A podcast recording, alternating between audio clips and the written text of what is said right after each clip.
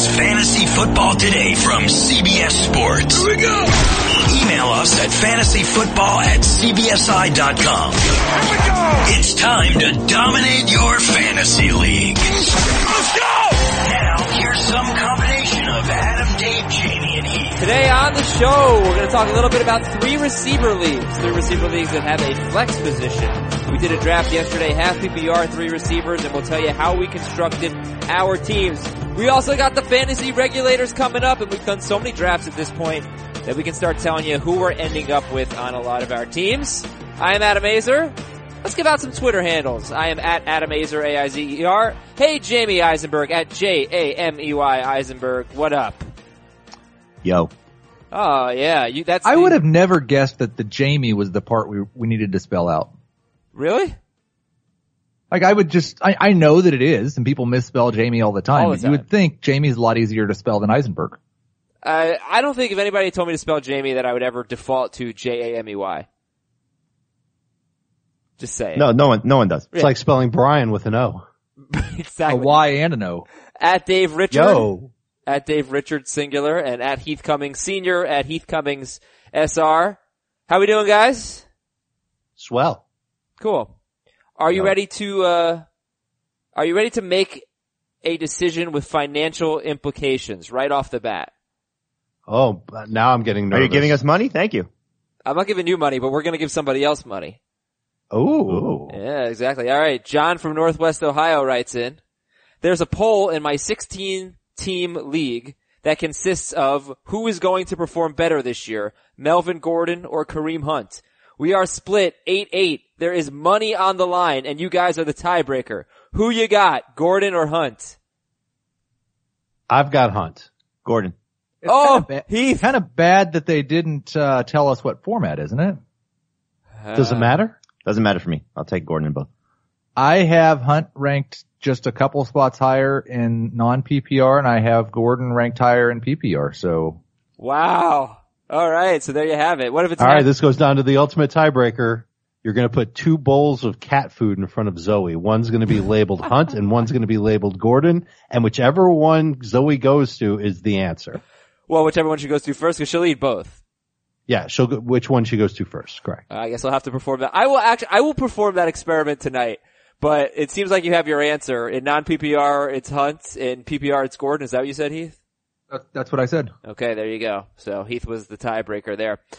We have some other podcasts I want you to listen to. The Off the Bench podcast with Danny Cannell. Remember him? And Raja Bell. Remember him? These guys are great on the air. Great players in their days, and they've got great insights on sports. There's a lot of podcasts that we have for you. Awesome college football podcast, 24/7 Sports College Football Podcast. Check that one out. Go to cbsports.com/podcast. For more. And I'll tell you some other things that you can win later. We're giving away a TV. We're giving away a free commissioner league. I'll get into that in a bit. Guys, which players do you find yourselves drafting a lot? Let me start with, Mr. Dave Richard. Who do you find on your teams a lot? I've noticed, well, I'll give you the first name, and I seem to get him in almost every draft, is Zach Ertz. And I think it's because I'm willing to take him in early round 3. Where a lot of other people just won't quite do that. They're going to wait till late round 3 to get him. But I believe that I think he's got a great chance to repeat what he did last year, if not improve on it a little bit more. He's healthy. He's tough to defend. He's always going to be involved in the red zone. His teammates aren't quite as healthy. I know his quarterback isn't 100%. Does it matter whether it's Wentz or Foles? Heath would say no. I'll say yes, it does matter. I'd rather have Wentz than Foles. But either way, I think Ertz rather is going to be very involved, and I like just having the tight end headache solved early on in the draft. And if it means being a little weak at RB2, wide receiver 2, wide receiver 3, quarterback, whatever, one of those things, I don't mind in exchange for having that safe tight end. And what does the Alshon Jeffery injury mean for Ertz? I mean, it's a good thing, isn't it? Ertz is their number one receiver regardless of whether Alshon Jeffery's healthy. But it can't be a bad thing. I mean, his production, I don't think so, no. Could go up. Give me one other guy, Dave. Well, I've liked Chris Carson for a long time. And earlier this offseason, I was drafting him round 9+, and I was loving every minute of it. Oh yeah. Now it's more like if I get him, it's got to be like round 7, round 8. I like it better in round 8. I know that Rashad Penny's on the way back. I'm still not sure if I really want big pieces of the Seahawks run game. I just like Carson, and I know he's going to be the starter to begin the season. So I'll get my team off to a good start with him as my flex. Maybe he's my RB2 if I take Ertz early on and I find some good receivers in rounds 2, 4, and 5.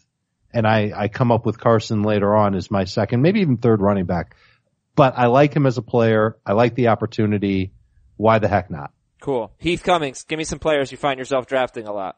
Yeah, and I'm only going with players that I've got in my real leagues. Oddly, Zach Ertz is on that list, but Dave wasn't in a lot of those leagues, so that helped. Where'd you draft him? Mid to late third. Okay. But, you know, it's really a me thing here with Ertz. I think it's mostly a you thing. Mm-hmm. I'll go with a couple receivers. T.Y. Hilton is a player I drafted, kind of like Dave was saying with Carson. I was getting him a lot in the third round. Now I'm taking him in the second, and I'm very happy to do that. And then A.J. Green is another receiver that I've gotten a lot of. I do expect he's going to bounce back. If the Cincinnati offensive line is just average, he's going to be a monster value. Yeah, I had to take Hilton, 20th overall yesterday? And are you guys comfortable with that as like the number 9 receiver off the board? Yep. That's right about where I would expect him to go. Mm-hmm. Jamey, who are you taking a lot? McKinnon, Jerick. Still? I wanted to talk about him because we have not talked about Jerick McKinnon in a while. And I think I drafted him in both of my mock drafts yesterday, both of them 3 receiver leagues. And McKinnon, middle of the third round. And I just feel like he's been injured, so he's been off the brain a little bit, but how are you feeling about Jerick McKinnon? I'm not as high as I was, before the injury, but I still draft him in the third round. I'm not necessarily I downgraded him from where I was. I think I had him 11th in non-PPR and 12th in PPR. Now he's 13 in PPR, I think 17 in non-PPR. But I'm still taking him in that round 3 range. Can I ask a quick question? Are you also drafting Matt Breida? I try to, but it's not necessarily a priority of mine. It's just something that if it happens naturally, I'll do it. In the Superflex League, Adam and I are in together. I took both of them just because at that point it made sense. But it's not like I have to go out and get both 49ers guys. Okay, let me actually comment on that because I did 2 drafts yesterday and they were pretty much the same format. They were 3 receiver leagues, I think half PPR, and I know one of them had a flex. Yeah, I think the other one had a flex too. Same exact format. And in both of them, I took McKinnon and Breida. So I took McKinnon with the 4th pick of round 3 in the CBS one and with the 10th pick of round 3 in the mock draft I did for The Athletic. And then I took Breida in round 11 in CBS and round 12 in the one for The Athletic. So if that had not been a 3 receiver league, maybe you have to bump Breida up to round 10. But I did take both of them. And I do think if Breida is ready for week 1 or even week 2, if he's 100% by week 2 and stays healthy, I think round 11 is going to be a big value for him. Yeah, I mean, Hyde was very good with Garoppolo, but in the 5 games Garoppolo started, Breida got 12, 5, 11, and 12 carries. And that just makes me wonder, what does that mean for McKinnon? Are they going to run the ball? The 4th pick of the third round is too early. Oh, I didn't take, the 4th pick of the third round? Yeah, I'm sorry, the other one I took him at the 10th pick of the third round. Alright, let me see who went after McKinnon then. Who would you have taken instead? And this was, a tough pick for me. For sure. The next running back was Alex Collins. I'd rather have Alex Collins for sure. I would too. The one after that was Royce Freeman. Give me McKinnon. Yeah, I think Freeman has more upside. Jamey, McKinnon, sure. Freeman, Collins, your thoughts on that? Freeman's safer right now. McKinnon has more upside. And you'd also take Collins over McKinnon? At this point in non-PPR, yes. This is half PPR. Half PPR, I would take McKinnon. How about you guys, Dave, Heath? Does that change anything? I don't think Collins is going to play very much on passing downs. I'll take Collins in both. Wait, why not? Because with Dixon and Buck Allen healthy. That's kind of been their MO. I'm wondering if he could get some of those reps. What if it's third and short? The ceiling for him is about 30 catches. I mean, he had 23 last year, and that was not getting a lot of that until the end of the season when Dixon was obviously not part of the team. And Allen, I believe, was banged up a little bit. Jamey, give me one more guy that you see yourself taking a lot. The guy who's better than all these running backs just talked about, Joe Mixon. Yeah, when would you take him? It depends on who's available and where I'm picking, but end of round 2, beginning of round 3.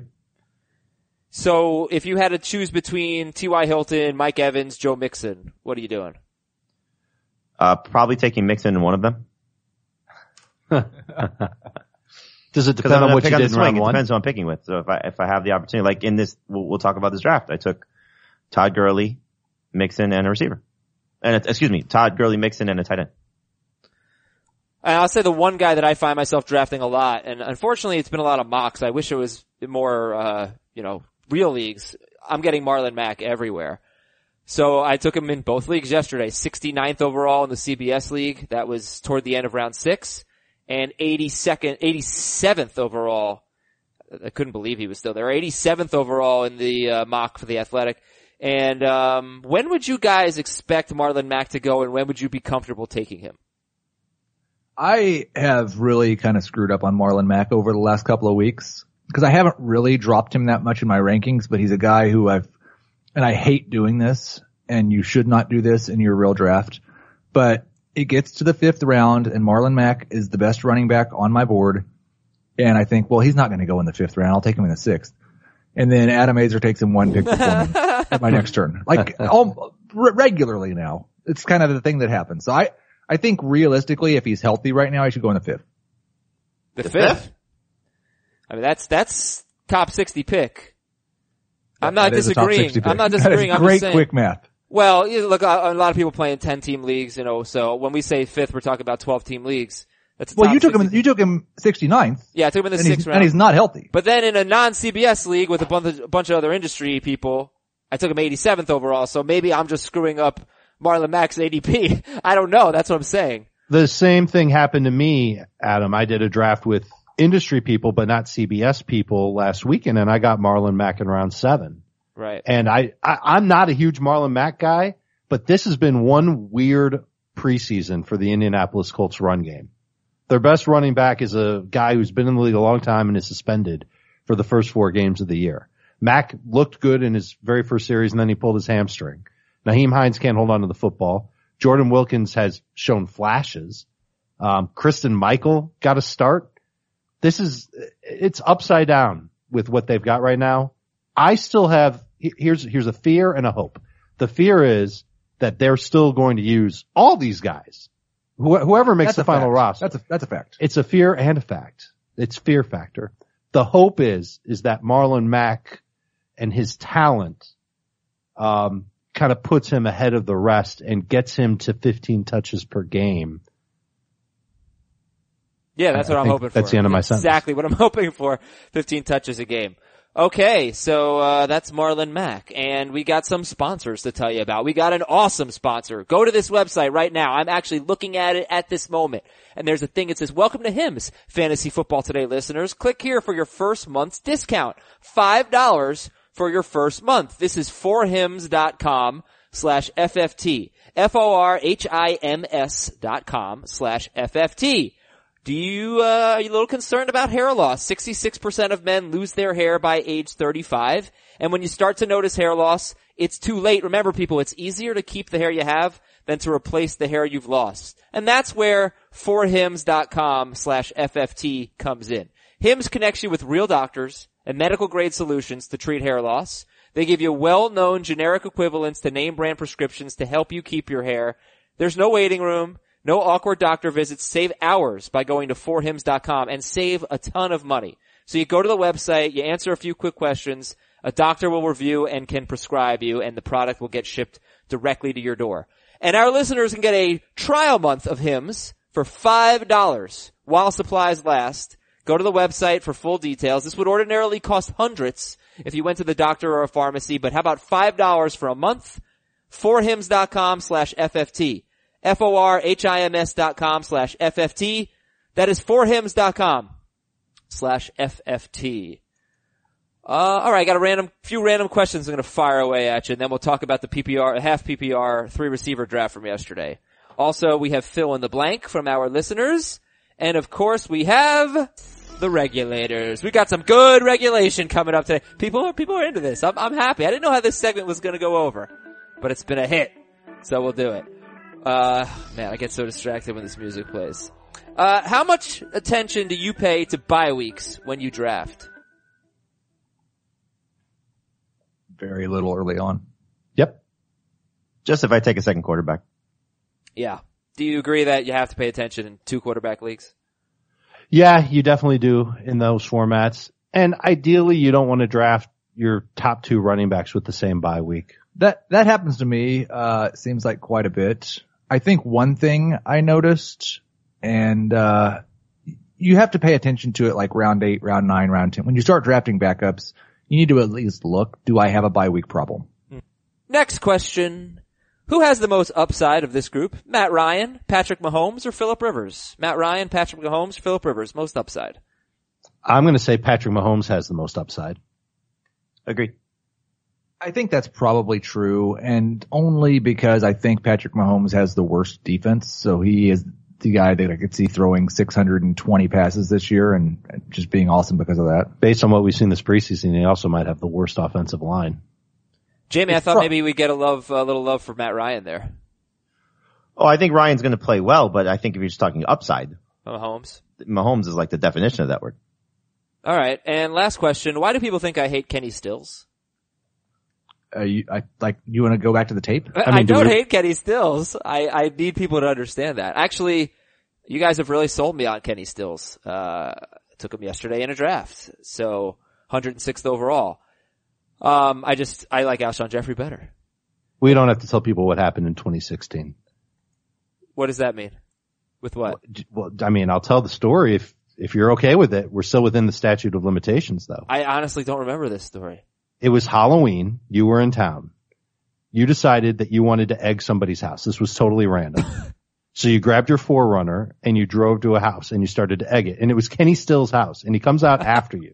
And then there's a car chase down 595. And he actually crashed his car. It wasn't a bad crash. He was okay. But you got away. And I think that's why people think that you don't like Kenny Stills. No. I totally forgot about that. You don't remember that? I don't blame him. You had so many jelly beans that you were like loopy and silly and bouncing off the walls. There are four of us. How many of us have ever egged a house? I'll give a guess. I'm going to guess. Well, now, hold on. Now I really have to think about the statute of limitations. I'm going to guess two people of the four have egged a house. Okay. Well, I'm one of them. So yeah, totally. Never. Heath, I think you have. I don't. I would not cause damage to some. Statute of limitations is 3 years on egging a house. Excellent. I'm off the hook. Yeah. You've never done it, Heath? I don't think I've ever thrown an egg at a house. I've been tempted to egg my neighbors' houses because they're annoying, but I haven't done it. And I won't. Most of my neighbors are pretty cool, but there's a couple that throw parties like at 5 a.m. and they're loud, and I got kids, and I've just thought about launching. I did a lot of bad things, but like me too. Running around and throwing eggs at people's houses was not something that really ever I had the urge to do. First time I ever egged a house, I didn't even know whose house it was. I just started firing. It turns out that the girl whose house it was standing next to me, and she grabbed the eggs out of my hand and started firing eggs into my dad's car. Which I'm like, whoa, wait a minute. This isn't even my car. I'm 16. This is my dad's car. So the night was then spent, this is a cold January night in Chicago, at a do-it-yourself car wash, freezing cold, trying to wash egg off my dad's car so I don't get in trouble. Oh, man. Yeah. And I don't know what happened to her with her house getting egged by me, but I never went back there. Oh, that was fun. That was a trip down memory lane. All right, let's talk about our half PPR, 3 wide receiver draft. And I want to go through our first 5 picks and talk about what our philosophy was. I'm going to say the dreaded word for Heath, what our strategy was, how we constructed the core of our teams. This is 12 teams, half PPR, and 3 receivers plus a flex. And now, since not everybody plays in 3 receiver leagues, I want us to talk about not only what we did in this draft, but maybe how it would have changed if this were, say, a 2-receiver league with a flex. But 3 receivers and a flex, obviously 2 running backs, obviously puts a little bit of a premium on wide receiver. Although I'm not sure we see that in the early rounds, maybe more in the mid to late rounds there. So let's start with Jamey, since you had the second pick, and Chris Towers actually took Ezekiel Elliott with the first pick. So Jamey, that left you with what I'm guessing an easy call to take Todd Gurley. Yep. All right. So after that, you have to wait until the end of round two, and long wait. Rounds 2 and 3 with Gurley on your squad. What did you do and why did you do it? I took Travis Kelce at the end of round 2. I was going to see what Chris was going to do in relation to Doug Baldwin, Stephon Diggs, and Joe Mixon, which were the next 3 players I have. And I decided that I was going to, on purpose, wait on wide receiver. So I took Kelce first at the end of round 2, and then Joe Mixon at the beginning of round 3 after Chris took Devontae Freeman and Doug Baldwin. Why did you decide to wait on wide receiver in a league that requires you to start 3 and you very well may start 4? I just wanted to see how it would look. It was by design. So it was sort of an experiment? Yep. It was almost like, going 0 RB in a standard format or non-PPR format. And then, spoiler alert, your wide receivers are Jamison Crowder or Marquise Goodwin, Cooper Kupp, Jamison Crowder. Also, you have Keelan Cole, Marquise Lee, DJ Moore, Chester Rogers on the bench. Yep. How do you feel about that? I love it. You do? Absolutely. Goodwin, Kupp, Crowder in your starting lineup. You have Kelce, you have Gurley, you have Mixon. Mm-hmm. Guys, do you think that's a wide receiving core? Do you think that's okay? Goodwin, Kupp, and Crowder in a 3-receiver league? If Joe Mixon makes the leap that Jamey thinks Joe Mixon is going to make, then I think he'll be okay. But and he's got Kenyon Drake as well as his flex. Yeah, that's a great pick. I like that. I talk about this when I talk about 0 running back. It doesn't matter what positions you get your points from. You have to get a certain number of points every week. He's got a lot of points from his tight end and his running backs. I think it's a riskier strategy. Mm-hmm. All right, let's keep going here. So you have Gurley, Kelce, and Mixon. And if you didn't take Mixon, would you have taken Stephon Diggs? Absolutely. Okay. So let's go to the end of round 4, and you had the 11th pick of round 4, the 2nd pick of round 5, and you're filling out the core of your team. And who'd you go with? And so, Chris Towers just ripped Jamey's heart out. He did. Indiana Jones style. He did. Why? When he took Chris Hogan? He did. Indiana Jones style. I love it. That was after Jamey's first pick. So Jamey could have taken Chris Hogan with his pick in the 4th round. He didn't. Yep.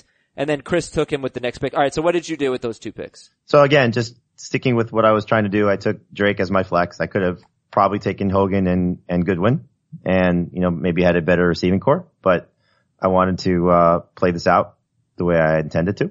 So I took Drake, and then I was planning on Chris Hogan or Goodwin, and I think I put my heart 3/4 of the way back in with Goodwin. I have them ranked back to back, so I wasn't terribly upset, but I was moderately upset.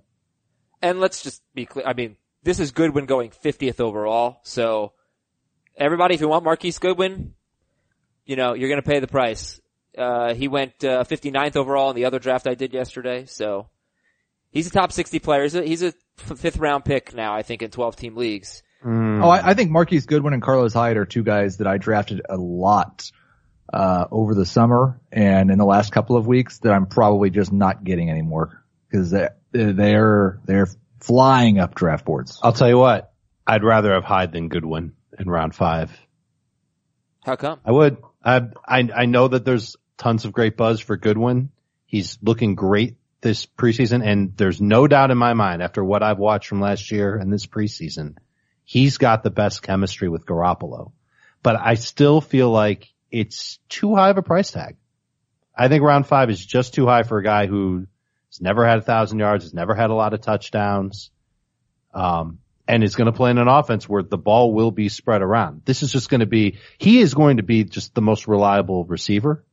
I'm not sure if week in and week out he's going to lead this team in targets. I think he is going to lead the team in targets, and I think he's going to be a low-end number 2 wide receiver. I probably would take Hyde. But in this situation, that wasn't an option when Jamey had three running backs and a tight end. No, and if you factor in any PPR scoring, Goodwin's in a much better situation than Hyde is because Hyde's not going to catch many passes. That's fair. Let me ask you another quick question. When you were up in round four, Jamey, did you look at Chris Towers' team before you made the pick of Drake over Goodwin? Since he had two running backs. His running backs were Zeke and Freeman, and then Doug Baldwin was his one receiver. So maybe could you have said, well, he's got two running backs. What are the odds he's going to take a third versus he only has one wide receiver? I know he's going to take one of those. He does love Kenyon Drake, though. So yeah, I just thought Drake was a great value there at the end of round four, and I didn't want to pass that up because, again, like Heath said, which I think a lot of people overlook, is, oh, I have to fill out my starting wide receiver or running back before I fill out my flex. Your flex counts just as much as your other position does too. So, yep. You know, you're, as a wide receiver. So, to me, a starter is a starter, and I wanted to take the best available player, which in my opinion was Kenyon Drake. I don't disagree with that at all, by the way. I agree that Drake is better, and so you're going for the guy that you think is going to get you more fantasy points. Okay, so here's an example of somebody who wanted to take a look at how he could do if he did not prioritize wide receiver in a three-receiver league, and he's very happy with his team. His quarterback is Cam Newton, Todd Gurley and Joe Mixon, Kenyon Drake at flex, and then Marquise Goodwin, Jamison Crowder, Cooper Kupp, but also Travis Kelce. So Jamie's very happy with that. Yes, and I know you mentioned two of my reserve receivers. I did that on purpose also. I took Marquise Lee and Keelan Cole back-to-back. I think those are going to be the two best receivers for the Jaguars. Again, it's not the most attractive passing game, but as we talked about when we had Pete Prisco on, if you would extrapolate what Keelan Cole did in the time that he was there, or time that he was featured at least in the second half of the season, he has top 30 potential. I think Marquise Lee also has top 30 potential. You don't have to draft him in that range clearly, but you know, they are still going to throw the ball in Jacksonville. I know we think that they're going to just run the ball 50 times a game. But they will throw the ball from time to time. And those two guys, I think, will be the biggest beneficiaries of it. All right. I'm going to go through my team. I had the fourth pick, and I'll tell you how I did my first five picks. But first, I do want to tell you about FanDuel, and it's just getting better and better. And look, football season is approaching, okay? It's almost here. That means fantasy football season and FanDuel have never been more fun or easier to play, and you need to sign up right now. And when you sign up, you need to go to FanDuel.com/FFT, and you'll get a $20 bonus when you make your first deposit. And, you know, if you don't believe us about FanDuel and why you don't need to necessarily be an expert to have fun on FanDuel, check this out. This season, FanDuel's running a free $250,000 survivor contest. The biggest free survivor contest ever. And here's how it works. You pick one team to win each week, and you cannot reuse that team again for the rest of the season. And this locks before week one, so don't miss your chance. Sign up right now. Go to FanDuel.com/FFT. FanDuel.com/FFT. Make a deposit. Get a $20 bonus on your first deposit, and then get in that survivor contest. That's really cool. You can see FanDuel starting to do a lot more things. They're becoming a much more complete DFS site, and it's just super fun. We love playing on FanDuel. I'm not sure I'm going to have any Todd Gurley on my teams. I don't know if I'll have the number one or two picks, but every week on FanDuel, I have an opportunity to get Todd Gurley. That's what's really exciting about it. And we also like playing just in a small group amongst our friends at the office, so there's plenty to do. Again, FanDuel.com/FFT. Get a $20 bonus on your first deposit. FanDuel.com/FFT. So I had the fourth pick. The first three picks were Zeke, Gurley, and Bell. And I had the choice between Antonio Brown or David Johnson. And I went with Antonio Brown. Much easier decision to make in a three-receiver league. In a two-receiver league, I probably still would have taken Antonio Brown in half PPR. But it would have been even. Who would you guys have taken, Johnson or Brown? Johnson. Johnson in half PPR. I probably would have taken Brown, but I took a different strategy in this draft as well, so we'll see. Oh, a strategy. Well, Antonio Brown, scored 251.5 fantasy points in this half PPR format last year. That is the same as Kareem Hunt. Hunt was the number 4 running back. And remember, Brown missed 2 games, and he left another game early. So you just look at what he's done in half PPR over the last 4 seasons. He's been amazing. Round 2, I was a little disappointed because I wanted a top 8 wide receiver or a Rob Gronkowski. And of course, they all went, before my pick. So I took T.Y. Hilton. And as we said earlier, I was fine with that. And that means, you know, Jamey did not take a wide receiver until round 5 with Marquise Goodwin. My first 2 picks were wide receivers. So obviously different ways to skin a cat, even though I would never do that.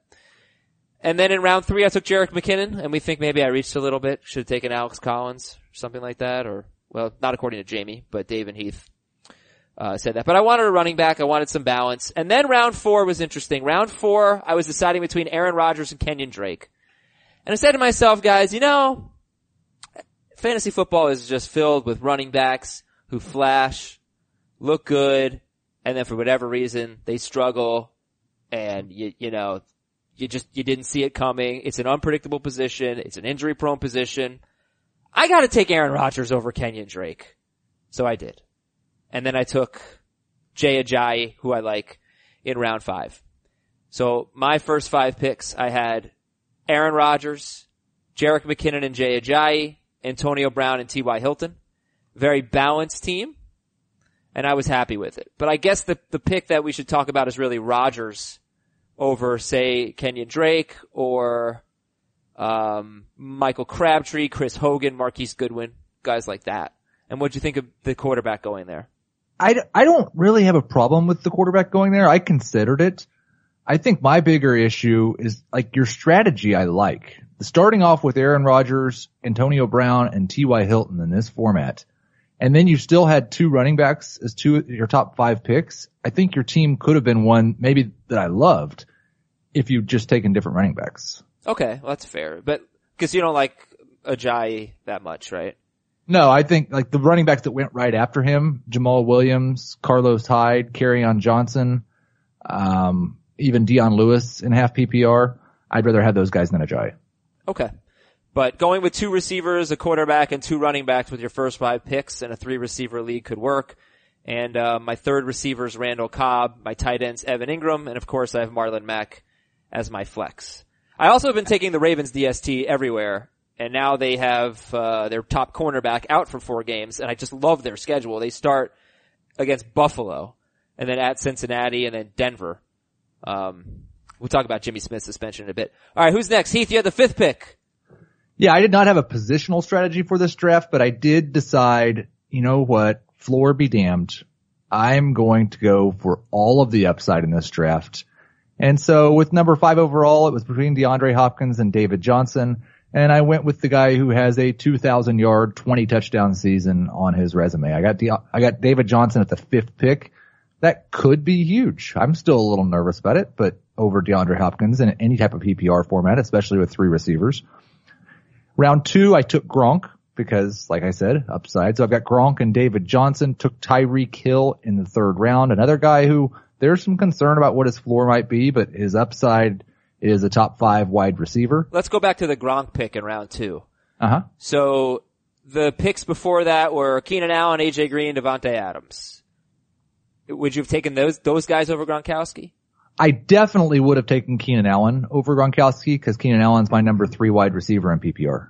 I can't really say for sure with this particular idea in mind. I may have taken Adams just because he could catch 16 touchdown passes from Aaron Rodgers this year. Yeah. So you start with David Johnson, Gronkowski, and then Tyreek Hill. And I did get a tweet with somebody asking, is Tyreek Hill's upside really higher than Josh Gordon's? Because Gordon was available when I took. And, like, if you look at their past and their best season, Gordon's best season is better than Tyreek Hill's. Gordon's upside's bigger than Tyreek Hill's. If you assume that he has the ability to get 160 targets again, I think it absolutely is. He's going to get more targets over 16 games than Tyreek Hill will if they both play the same amount. I don't know that I'm 100% certain on that, but Hill outscored Gordon by 0.3 of a point per target last year in their best seasons. So I think on a per target basis, Tyreek Hill does have more upside than Josh Gordon. Let me ask you this. Hindsight's 20/20, of course, but you could have had T.Y. Hilton and Zach Ertz instead of Rob Gronkowski and Tyreek Hill. Hilton and Ertz or Gronkowski and Tyreek Hill, which do you prefer? I think there is a much bigger difference between Gronk and Ertz than there is between Hilton and Hill. I agree. I have Ertz, obviously, in this league, and I would have rather had Gronkowski and Tyreek. Okay. I'll take Ertz and Hilton. Oh, really? That's because you're. How come? Because he hates Tyreek Hill. I don't hate Tyreek Hill. I think Hilton's just in a better situation than him. Okay. All right. So Heath so far has David Johnson, Rob Gronkowski, and Tyreek Hill. And then we get to round 4 and 5. I did almost take Aaron Rodgers with my 4th round pick. I had the pick right before you got him. I went with Juju Smith-Schuster instead. I think there's a chance for him to have a big upside even with Antonio Brown 100% healthy. And if Brown misses any time at all, Juju's a top 10 wide receiver. Let me ask you and Adam this question. What's the difference between Aaron Rodgers and Tom Brady in your mind for fantasy purposes this year? At their what's the drop off from one to the other? I think it's huge, especially in this 6 point per passing touchdown format, because I expect Rodgers to throw like 4 more. But also, let me get that stat that I gave during the quarterback preview. I'll let Heath answer, and then I'll come back with the stat comparing Brady and Rodgers in their best seasons. Go ahead. In my projections, the difference between 1 and 2, which is Rodgers and Brady, is the same difference between 2 and 6, which is Brady and Deshaun Watson. All right, Aaron Rodgers versus Tom Brady in their last 4 full seasons. Full seasons, and that is taking away the season in which Brady was suspended for 4 games. Rodgers averaged in 6 point per passing touchdown leagues 410 fantasy points, and Brady averaged 353 fantasy points. Rodgers had him by 57 points on average over his last 4 full seasons. They're both of their last 4 full seasons. I thought that was amazing. And Rodgers gets you what, like 300 rushing yards, and Brady gets you basically none. So, I do think there's a big difference. I do. I don't know if there's like a 4 round difference. Sometimes I'm seeing a huge. Is it, but it sounds to me like you guys would have been disappointed if you passed on Rodgers in 4 and then decided, well, that's okay. I'll just get Tom Brady in round 5. And that just might not be the right way to think about it. I wouldn't take Brady in 5 probably. Right. I'd like that's kind of where I've come out on this too.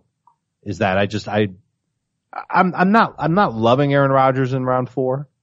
I'm probably leaning toward getting him in round 5, but it's still good value when you take him at that point. Yeah. Okay. So Heath went with Juju, and then who was your 5th round pick? It was Mark Ingram. And I was tempted to take Jamal Williams. I was a little bit tempted by Carlos Hyde. Not Deion Lewis? I was not tempted by Deion. It's only half PPR. Looking at upside, I think over the last 12 weeks of the season, Mark Ingram has top 6, top 7 running back upside. Yeah, I think you have a really good team. You've got Roethlisberger, David Johnson, and Mark Ingram. Also Rex Burkhead. And Sony Michel. Tyreek Hill, Juju Smith-Schuster, and Robbie Anderson. Plus Rob Gronkowski. You got a lot of Patriots. The only issue is, while Ingram's out, what do? You move Burkhead to running back and then you put like John Brown at flex? I will be starting a Patriots running back, I would guess, most weeks of the season. I also took Jeremy Hill in the 14th round. Yeah, but still, that doesn't solve. You're not going to start both Burkhead and Michelle while Mark Ingram's out, are you? I have David Johnson. I know, but you need a flex. You need a flex. It's John Brown, probably. They play Miami week 4. That might be the time to do it. Yeah, or I think there's a pretty decent chance in my flex I'm starting John Brown, Michael Gallup, or Kenny Golladay. Yeah, it's one of those receivers. All right, good team. Dave, we'll get to your team in just a second, but we got big-time preseason football. Now is the time to take advantage of a special offer on NFL.com. Go to NFL.com/fantasy football today. NFL.com/fantasy football today. Get a 7-day free trial of NFL Game Pass. This is awesome. The 4 of us are watching NFL Game Pass all weekend long. I guarantee you this gets you every out of market preseason game, not just live. You can watch them live, but you can also watch after the fact, after the game's over, the condensed version, which is very convenient. If you're a fantasy football fan, you just want to see how the starters did. That's a really cool way to watch it. Giants Jets this week, baby. Got to get excited for that. I'm sure there are much better games to keep an eye on. I would love to see a little bit more from Kerryon Johnson this week. That's for sure. So get NFL Game Pass and watch every preseason game live, every out-of-market game. A 7-day free trial, NFL.com/fantasy football today. NFL.com/fantasy football today. Go there. And if you want a brand new TV to watch it on, go here. Go to CBSSports.com/kickoff Fill out the form at the bottom of the article. Get a 65-inch LG TV. You can thank CNET. We're teaming up with CNET to give away a huge TV. CBSSports.com/kickoff. We're also giving away a free league. CBSSports.com/commissioner. Enter to win a free commissioner league. Dave Richard had the 6th pick in the draft. How'd it go? I did. I liked it. I liked picking 6th. And it's because I would be very happy to start my draft with any of the big four running backs, Antonio Brown or Saquon Barkley. And especially in leagues where catches count, I'm fine with any of those guys to kick off my team with. So picking 6th guarantees me one of them. I got Saquon Barkley. And even though he's not going to play much this preseason, everybody knows what his upside is. There's definitely tons of potential for him to play and perform like one of these stud first round fantasy running backs. So to you and to Heath, in a 3-receiver league, I mean, Jamey was an easy call to take Todd Gurley. I took Antonio Brown. Heath took David Johnson. You took Saquon Barkley. We had picks 4, 5, and 6, Adam, Heath, Dave. It's a 3-receiver league. You know, did that change anything? Apparently not. Not in the first round. If I had not been drafting solely for upside, I would have taken DeAndre Hopkins. All right, so Barkley in round 1, Dave. Barkley in round 1. Round 2, I knew I would get a good receiver. I want a good pass catcher because Gronk's in the mix too. And Devontae Adams was available. AJ Green went the pick before and was more than happy to take Devontae Adams. I think he's going to have maybe his best year ever. Certainly yardage-wise, he should. Pause on that real quick and let me ask you something. Go ahead. So we've identified top 10 running backs, top 8 wide receivers. And then after that, you got T.Y. Hilton and Mike Evans. You also have Rob Gronkowski. You had the 19th pick. So you were not guaranteed to get one top 10 running back and one top 8 wide receiver. But Christian McCaffrey was the one guy who snuck into that group. He went 11th overall. So he dropped those elite 18 players. He dropped a lot of them down one spot, and that's why you were able to draft Devontae Adams 19th overall. If Christian McCaffrey had not been picked at that point, and Devontae Adams and AJ Green and Keenan Allen were all off the board, you'd be looking at Gronkowski, Hilton, Evans, McCaffrey. Who would you have taken? McCaffrey. Okay. Would have changed the style of my team considerably. Okay. Continue, Dave. You have Saquon Barkley and Devontae Adams. Right. And I like the feeling of having one running back and one wide receiver after the first two rounds because I can go in any direction I want to. Rounds 3, 4, and 5 and not feel like, oh, I gotta get a wide receiver, gotta get a running back, and then settle for somebody who I don't like. Surprise, surprise, round 3, Zach Ertz was still there at 30th overall. I took him, picked him ahead of Adam Thielen, Stephon Diggs, Cooper, Fitzgerald, Alex Collins. I like Collins a lot too, but Ertz, I just want that tight end problem solved. And I know that he's gonna be money for me in Philadelphia. Round 4 was an interesting round. I wasn't sure exactly what direction I wanted to go in, but Allen Robinson was there, and he was my highest rated wide receiver that was left. And as a number 2 wide receiver, I'm fine with him in that spot. I think all of us would be. So I picked him. Okay. You picked him ahead of Juju, Crabtree, yep, Rodgers. Okay. I was actually hoping for one of Lamar Miller or Jay Ajayi to make it to me in round 5. They didn't, so Jamal Williams was my highest rated running back left, and I picked him, knowing that I would try and get Aaron Jones later on. And you did. I did. I actually got him around later than when I was thinking about taking him, which makes me feel extra special. And that was what round? Round 10, you took him. So you took him 115th overall, something like that. Thought about taking him in round 9. Wasn't sure if he would make it back to me, but I wanted to get some upside for a potential flex spot with Mike Williams. And so I took him, crossed my fingers that Aaron Jones would make it back. And he did. So the core of Dave's team is Saquon Barkley and Jamal Williams at running back, Devontae Adams and Allen Robinson at wide receiver, and Zach Ertz at tight end. And then he took Deshaun Watson at quarterback. Round 6. You have Will Fuller as your number 3 receiver and Mike Williams as your number 4 as your flex right now. Right. Yep. Okay. You also have Peyton Barber that you could theoretically start at flex in week 1. Jonathan Williams. Right, because it's mandatory. It's mandatory that I take at least one Tampa Bay running back in every draft I do. And you took Jack Doyle. You took a second tight end even though you had Zach Ertz. I did. Another thing that I like to do is get 2 tight ends because I think that position is thin. And I think if I manage, I know what I'm going to get out of Ertz. if Doyle plays like he did last year with Luck or without Luck, if he gets the type of targets that he got last year with Luck this year, his numbers will be a lot better. And I don't mind taking him, stashing him on my bench in the leagues where catches count. He's a potential flex. Okay. All right. So, the takeaways, I really think, as I did 2 3 receiver leagues yesterday, I really don't think it changes all that much, guys. I feel like you can still take your running backs early. You certainly do not have to load up on wide receivers because there are a lot of good wide receivers that we like late. You know, even if it's a guy like Kenny Stills as your number 3 wide receiver. Right? I mean, it's what I've been noticing in the 3 receiver leagues that we've been doing, and just take advantage of the depth. They're not great players, but they're usable players, that you can use as your number 3 receiver, your flex maybe. It doesn't seem like any of us are reaching for receivers in 3 receiver leagues. I guess that's my final point. I don't think you have to. Right. Alright, so don't do it. We got some fill in the blank to get to. Real quick round of news and notes. Jimmy Smith suspended for the first 4 games. Did you drop the Ravens DST? Not at all. Nope. J.D. McKissic, Seattle running back. He's out 4 to 6 weeks with a foot injury. Pete Carroll says Doug Baldwin and Rashad Penny will be ready for week 1. DJ Moore was arrested for reckless driving earlier this month. This does not seem to have, we don't expect any suspension for Moore.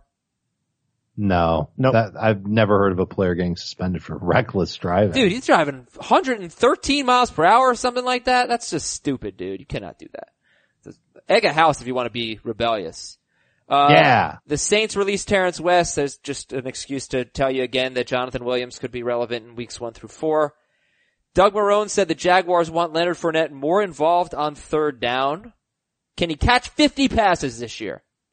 Attention, CBSSports.com and Fantasy Football Today do not recommend egging a house. It is not a good idea, and it could be a violation of the law. Agreed. Could Leonard Fournette catch 50 passes? Yes, he could. Ronald Jones, in addition to needing work as a running back and a blocker, he needs work as a pass catcher. So he needs work. Yeah. He needs a lot of work. He just did not look good. He looked as good as his stats suggest. He has a diary that he's keeping on Pewter Report, or they're keeping it for him, and he is apparently well aware of what he needs to work on. Oh, so really? I thought you were making like a Bridget Jones's diary joke. No. It's like a training camp diary. Ronald Jones's diary. What a team name. Team name Wednesday. Nice. All right, so he's got some work to do. His left tackle Donovan Smith is out 2 to 4 weeks, and Casey Hayward. Do we have an update on Casey Hayward, Chargers cornerback? Hamstring injury. Hopefully we'll get an update today. I think we're going to get it today. Okay. They said they thought he was fine, but it's the Chargers, so he's probably out for the year. Fill in the blank, followed by the regulators. From Jeremy, Carlos Hyde will finish as a top blank running back in half PPR. 20. Whoa. 27. 30.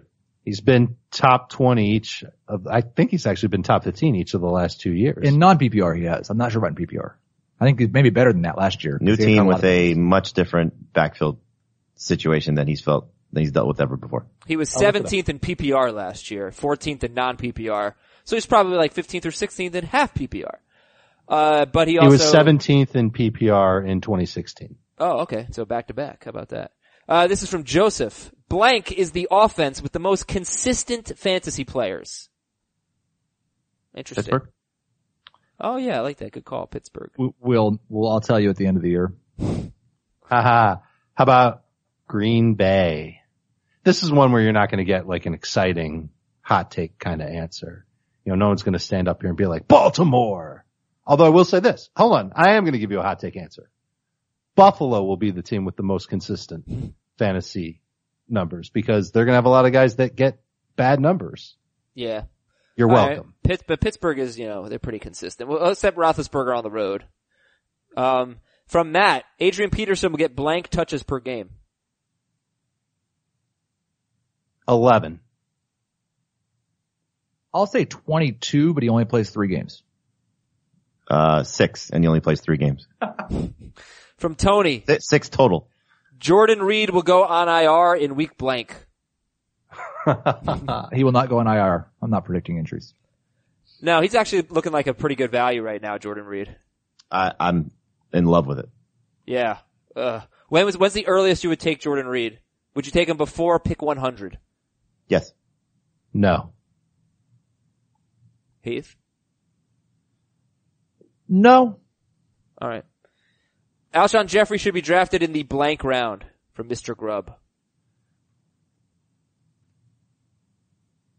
I'm not excited to draft him, so I'm going to give you a number that 10. No one's going to agree with. Oh, well, maybe I will. I would say like 8, 9. Okay. I'll say late 7, 8. Who's ranked higher in your top 200, Jordan Reed or Alshon Jeffery? Alshon. Reed. Okay. From Josh, Drew Brees will throw blank touchdown passes this year. 33. 29. 29. From Heath Cummings, tight ends will score blank touchdowns against the Giants this season. Several. 18. 18 touchdowns in 16 games from tight ends. Last year was, I'm gonna guess, what, 13? It was a bunch. I thought there were 13 games, but there were some games with multiple. I've got 13 touchdowns last year. Wait. Yeah, 13. God, that's pathetic. So, Austin Seferian-Jenkins, week one. Last one. Frank Gore will have blank percent of the Dolphins' carries. 20. I think 20 is about right. Ooh, I've got just 1 second. Uh-oh. He's excited all of a sudden. Yeah. 30. Oh, are you projecting? You looking at your projections? Yeah. Well, I'm cool with that. Does not need to be regulated. However, much does have to be regulated. Let's start it with Dustin from West Des Moines, Iowa. I want to work league. I've been debating at the lunch table with the commission, other members of the league, about a current rule in place. I propose that teams eliminated from the playoffs should have their teams locked so they cannot interfere with managers competing for a championship. So they wouldn't be able to make ad drops or... That's a no-brainer. But, well, no, it's not a no-brainer. Alright, but there is a consolation bracket and the consolation champion wins $20, which is the buy-in. So, what should we do, regulators? Should teams that are eliminated from the playoffs basically have their rosters locked? The answer is yes. Yes. What? We've never had one league ever where we've played with that. You know why? Because teams eliminated from the playoffs? Yes. Oh, I'm sorry. I thought you meant during the playoffs. Excuse me. No, absolutely not. Because you want those non-playoff teams to be competitive. Right. You cannot do this if you have a consolation bracket. I'm going to, though, answer a different part of the question. I hate consolation brackets. It's awful. It's just a way to don't give a team play. You're giving $20 of the league entry fees back to the team that was so bad they didn't make the playoffs, but somehow they won the loser's bracket. Okay, fine. Put that $20 in with the rest of the league. If you're eliminated from the playoffs, but it's still the regular season, Jamie's right. You should let them make pickups. But if it's the playoffs, and there's the elimination bracket, and then there's the real bracket where everyone's trying to win it. Yeah, okay, I gotcha. You cannot let them make moves. Agreed. You're taking players away from the teams that are actually trying to win. Regulated. Next up from Ross. Dear Adrian, Samaje, Skinny Rob, and Chris. Redskins running backs. I was going to say 5 seconds of summer. We have a situation in our draft, and we need you to regulate. Patrick, hold on. Oh, yeah. Patrick, better known as P-Tom, can't make it to our annual auction because his brother is getting married. P-Tom had found somebody to serve as a proxy for him, but then he decided he wanted to draft with his brother right before they walked down the aisle. Meanwhile, Cy is also in the league and happened to be sitting in the room as P-Tom announced this. Cy also can't make it to the draft this year, so he decided to claim the same proxy that P-Tom was originally going to use. A few weeks later, P-Tom realized that drafting during the wedding was a bad idea, and now he's saying that both he and Cy can use the same proxy at the auction. The rest of the league thinks this is ridiculous and that P-Tom needs to find his own proxy or auto-draft. Can you tell P-Tom that he is way off in thinking that one proxy can draft two different teams? He thinks we are being mean or something, but this is a clearly a case of potential collusion that no one else is okay with. I think somebody can draft two different teams. I don't know how a proxy would auction for two different teams. And also, you can't put them on an auto draft, because in auto draft, you're just going to bid players up to values and eliminate values from the draft. So he must find someone else, or he's kicked out of the league. Kicked out of the, he kicks everyone out of the league. I love it. Yeah, find someone else, dude, and be a better groomsman than that. How about plan the wedding on a different day than draft? I agree. That's what you really need to do. Come on, get your priorities regulated. In order. Next up, Dan from a town in Long Island. Dave, Roslyn. Dear James, Lars, Kirk, and Jason. Those are musicians. They are. This is a question about there is a question about the habit of one of our league's owners. There it is. During the middle rounds of our snake draft, if it's near his turn and there's a player that he wants that's likely near the top of a draft list at that point, he will say about a different player, wow, I can't believe X is still out there, with X being a player who is slipping or is probably also near the top of lists. He says he does this to both distract attention away from the player he's hoping to get and also to enforce ADP value for the players he doesn't want. So theoretically, let's say he wants Jay Ajayi and he doesn't want Mark Ingram. He'll go, wow, I can't believe Mark Ingram is still there, to try to get somebody else to not take Jay Ajayi. Some of the guys in our league get pissed and want some sort of penalty if he does it again this year, like losing his next pick to be taken at the end of the draft. So let me ask you guys, is his behavior bush league or good strategy? Neither. He's annoying. But? He's annoying, but you know he's annoying. And if you are too mentally weak to ignore the statements he's making, then he's doing a good job. It's fine. Plus you know what he's doing at this point. Regulated. Oh. Next up from Trey. Dear Wesley, Danny, Avery, and Bud. They are Kentucky linebackers, Kentucky Wildcats. All right, last year my league instituted a one-keeper rule, with the cost being your pick in the round you drafted them in. Last year, a contender in this league, a two-quarterback league, traded his first-round pick this year for Wentz once Watson went down, LOL. So yesterday he asked me what would he do if he wanted to keep the player he drafted in the first round last year, considering he currently has no first round pick. What do? You want to keep your first round pick, but you traded away your first round pick this year. What do you do? Well, then you better figure out a way to get a first round pick. Otherwise, you can't keep a player for a first round pick. I'm actually going to give the unpopular answer here. I would say it just cost him his second round pick. That's 100% the way to go. No, that's terrible. That's terrible. That's a gift. You're gifting him a player. I don't like that at all. So he's not going to have his first round pick. He's not, jerk, because you traded it away. And he's not going to have a second round pick. For the record, I wasn't calling you the jerk. I was calling the guy. You're a jerk. Kick Dave out of the league. In a way, he's kind of, he's not keeping Carson Wentz. He traded for Wentz with that first round pick. Say he has Gurley and he wants to keep Gurley, and Gurley would cost a normal person a first round pick, but he traded away the first round pick, Adam. So we're going to say, oh, that's okay, friend. You can go ahead and lose your second round pick and you can still have Todd Gurley. Really? That's what you two are saying? Absolutely. He has no first or second round pick and he has Todd Gurley. No, he made the mistake of trading the first round pick. Todd Gurley is worth a first round pick. The dude's got to trade his second round pick and something else to climb back into round one.